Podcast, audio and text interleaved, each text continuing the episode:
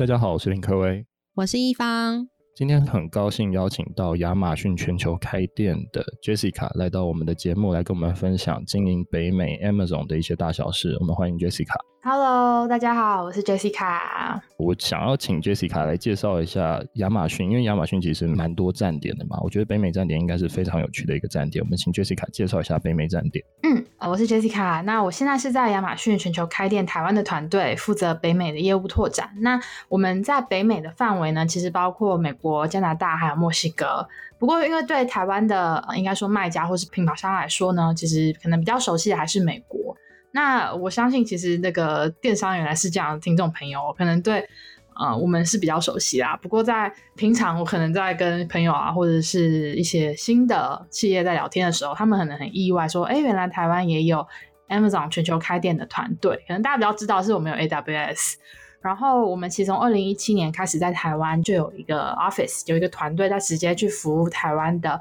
不管是制造商或者是一些品牌的，算是。品牌主，那我们希望可以更实现在地化的一个服务跟市场的生根，然后帮助我们台湾的企业去实现跨境的销售，这样子。诶，那一般做电商的人都觉得应该是 B to C 在做电商，那。B to B 大概是会是一个什么样的状况？嗯，就是大家想要亚马逊的时候呢，可能大家比较知道的就是说去买一些日常生活用品，然后可能是偏向 B to C 消费者再去做购买的。但是其实呢，我们在二零一八年的时候就有开展了这个亚马逊企业购这样子的一个。功能，那它其实是一个全新的网站。对于消费者来说，如果你是一般消费者，你是不能够进入到亚马逊企业狗，也就是我们说的 Amazon Business 这个 B to B 的这个专区。什么样子的人可以有亚马逊企业购的买家资格呢？它必须要是有美国税号的机构或公司。所以其实亚马逊其实在 B to B 这一块也一直积极的在去做布局。然后我们的呃现在的买家吧，涵盖范围其实非常的广，但是其实主要会以一些像是。政府机构或者是一些接近百分之八十以上 Top One Hundred 的教育机构都有在我们的这个 B to B 专区成为我们非常优质的一个买家了。然后包括说财富五百强的呃一些企业啊，然后甚至说是白宫，他在去年都有跟我们去做一些 B to B 的订单采购，所以。大家可能要破除过去对亚马逊的这种 B to C 的印象，我们在 B to B 这边也是积极的在发力去布局。了解，所以等于说亚马逊它多过于不是只有就是可能是我们自己家庭的采购，反而就是企业的采购，甚至是可能更大型的采购也会在亚马逊的北美平台去发生，或亚马逊的其他平台发生，对不对？嗯，没错，没错。那我觉得也因为去年这两年我们因为疫情的关系嘛，那。在北美，大部分的公司他们都是在家里工作的。可是，既然在家里工作，他们的采购同事也不可能说：“哎，我现在就闲着，我没有在做任何的事情。”还是要去买东西给员工来做使用，或者是帮企业去添购一些必须要用的物料。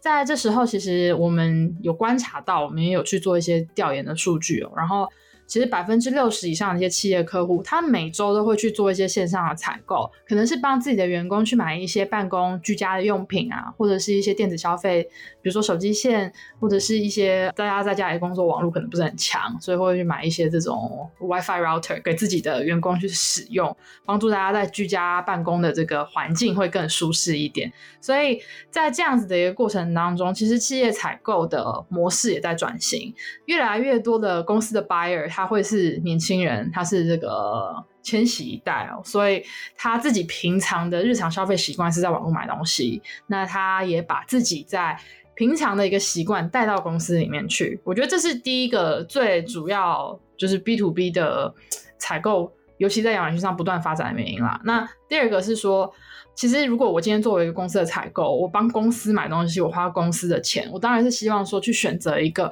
最安全、最可以信赖的平台。这时候，亚马逊在美国的这个渗透率或是知名度，其实一直都是 top one 的。所以，啊、呃，在这个时候，我既然要去用公司的钱来去买东西，我当然是希望说，在整个交易的过程当中，不管是说服务也好，或者是金流也好，都是最可以信赖，而且是最安全的一个环境之下，我去做这样子的购买的决策。所以这是为什么我们在 B to B 这一块的成长其实是非常的高的。了解，这其实蛮有趣的，因为其实像我以前在国外念书，我觉得最可以就是确实亚马逊是一个非常信赖的平台。但是如果说今天如果换作是我，如果要帮助公司采购，其实确实选择这样的方式，我觉得应该是蛮简单然后便利的。我觉得简单便利应该就是亚马逊它的特色，在美国这样子。对，嗯，然后办公室就是其实在企业采购的选品，我也想跟大家分享一下，就是我们观察到今年啊，那可能哪一些东西它的销售。选品上来说，对于我们如果台湾的卖家他想要做 B to B 的生意，在亚马逊上的话，其实像办公的用品，然后还有一些我我讲就是真的是很办公类的，比如说笔啊、纸啊这种胶带台等等的这些产品，那或者是说，其实在工业一些的选品上，比如说工手工具，或者是说某一个零配件。你可能在机器上会用到零配件，这一些其实都是我们观察到在过去的一两年里面增长非常非常高速的一些产品。所以如果有这方面的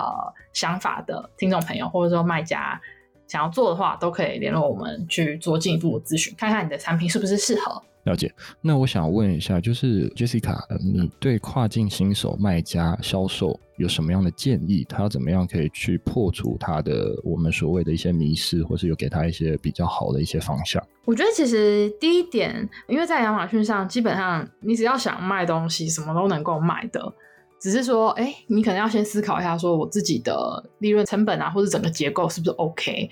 其实你只要进到亚马逊，因为我们在亚马逊上面有很多很多的工具啦。那我觉得有三个最能够帮助卖家去实现你的销售，你可以得到第一单，或者说你可以实现你的销售增长。有三个东西是非常重要的。第一个是你要研究你的广告，你的广告怎么做，你的策略怎么去布局，你怎么样在整个。广告的一个销售漏斗里面，你怎么样去找到不同的一个区间的定位？比如说，哦，我现在在这个流量方面，我要怎么样去布局？我在转化率上面要怎么去布局？我在点击率上面要怎么布局？这个广告部分其实是非常重要的的一块。那我们现在其实也有推出相应的一些课程哦，可以去帮助大家，而且这些课程都是免费的，所以是非常优质的一些免费官方资源，大家可以利用起来。然后第二个呢，我觉得也非常重要的是说，如果想要做长远的一些生意，在亚马逊这个整个生态里面，你需要去做的是拿到一个商标的注册。那你只要完成商标注册，不管说你在美国、欧洲或者日本，那这个商标注册的动作呢，其实可以帮助你在亚马逊上拿到很多的品牌工具，包括说品牌旗舰店啊，或者是说呃 A 加页面等等的这些。很好的品牌工具，可以帮助你去提升你自己的品牌魅力。所以也像刚刚讲，这些都是免费的工具，所以大家尽量可以去用起来。那第三的话，就是配合我们亚马逊的一些大促活动，然后还有一些算是流量的高峰期，去做一些优惠或者是促销的折扣。那我们在后台呢，也有很多的这种优惠券的设置方式，还有提示，然后可以帮助我们的卖家实现自己的。拿到第一单，然后或者是说可以在销售的一个进展上能得到更好的这个突破，所以这个会是我强烈建议说，诶，如果我们新手卖家，这三点是一定要做的，可以帮助你更好的拿到销售增长。那想问一下 Jessica，就是如果台湾厂商是想要在北美站开店的话，是需要具备什么样的条件呢？我觉得首先是你要有有限公司的一个营业登记资格，就是如果说是一般的这种工作室，我们现在还没有办法受理成为专业的卖家，这是最基础的条件。那第二个的话，我觉得需要有一个很强的决心，想要把自己的生意做好，然后只要具备这两个资格，我觉得其实都可以。开店，而且可以做的非常的长远。了解，所以等于说是，只要他如果说有决心想要去做跨境电商，其实他都可以选择亚马逊，它是他的第一站，然后去做开店、去做销售的动作。嗯，没错。而且我我觉得，对于新手的这种卖家来说，就是你可能过去没有做过跨境销售或者是电商这样的生意的时候，那亚马逊其实是你进军美国第一站最好的一个选择，因为如果说去看一些第三方的数据啊，那可以看到就是说，其实亚马逊在北美的一个市占率，电商市占率是超越其他，比如说 Top Ten 的话，其实亚马逊的一个市场份额是超越接下来九名的总和的，也就是说，我们至少吃下百分之六十以上的一个市场。那既然今天有心想要去。做这样的生意，其实你对给卖家最好的选择就是说，你选择一个流量是大的，而且知名度本身就可以提供你足够的消费者，这样子的一个网站，对于卖家来说其实是比较好的一个一个选择啦。对，哎，那我想问一下 Jessica，就是北美站的买家的特性是什么？还有大家会在北美站买什么样的东西？还是有什么热卖的产品可以推荐吗？好，嗯，因为我们现在在亚马逊北美站的部分呢，我们有超过三以上活跃用户以及一亿以上的 Prime 会员，所以其实这个人口基数来看的话，我们是涵盖男女老少这样子的一个年龄层，所以。其实消费者轮廓是非常的广泛的，但是我们有一个共同的特性，就是说，相对于线下的销售通路来看的话，其实，在亚马逊上，消费者比较愿意去选择或者是接受新的品牌或者是新的产品。所以，台湾卖家如果想要进军到北美市场的话，可以选择亚马逊作为你的第一站。了解。诶，刚刚有听到 Jessica 有在讲说，要什么样的地方可以找到这些资讯，可以让我们所谓的潜在的卖家去看。它是一个网站吗？还是一个什么样的资讯平台？首先，我们在脸书上是有亚马逊全球开店的算是粉专，所以大家如果有兴趣可以上网搜。那另外的话，也可以直接在 Google 搜寻亚马逊全球开店啊。我们有自己的官网，那上面不定期会发布一些新闻，然后还有我们新的功能，或者是说我们有一些新的政策上线的时候，都会在上面去做公布。然后有兴趣的话，也可以留言，然后我们会有一些同事去做联络。然后我这边也想就是宣传一下，就是我们其实现在可以一键打通，就比如说你只要开通某一个站点，美国好了，那我们会直接帮你在固定的月费之下，帮你把其他全世界十几个站点也一起开，你就不需要去做重复的开通，也不需要去支付多个月费，所以这个是我们在七月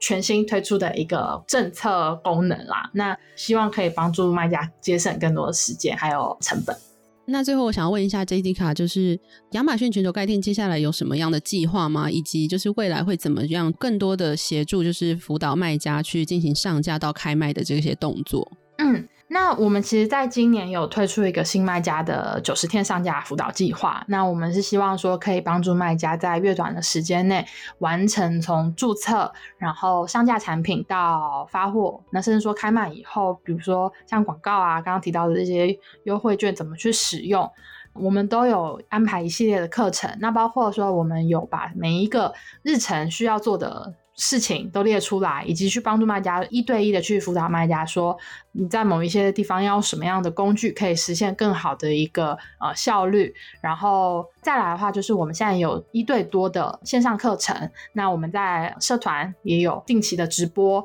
然后还有一些线上的课程呢，去帮助卖家说，哎，我在不同的阶段应该要去使用的工具，按部就班的完成，那希望在更短的时间内帮助卖家可以成功的开卖这样子。所以说，新卖家听到以上的这些内容，觉得很心动的话，想要加入我们新卖家九十天上架的计划，那一定要联系我们的官方团队来去注册。通过我们的注册方法的话，就可以加入我们的计划，然后定期的去上这些课。了解，觉得亚马逊全球开店应该已经帮助蛮多的台湾中小企业到跨境这一块，协助的非常多，然后协助的厂商也非常多。那今天非常高兴邀请到亚马逊全球开店的 Jessica 来到我们的现场，来跟我们分享一些不管是北美站或是亚马逊的一些 B to B、B to C 的一些内幕。我们谢谢他，谢谢，谢谢，谢谢 Jessica，谢谢，谢谢各位，谢谢，拜拜，拜拜，拜拜。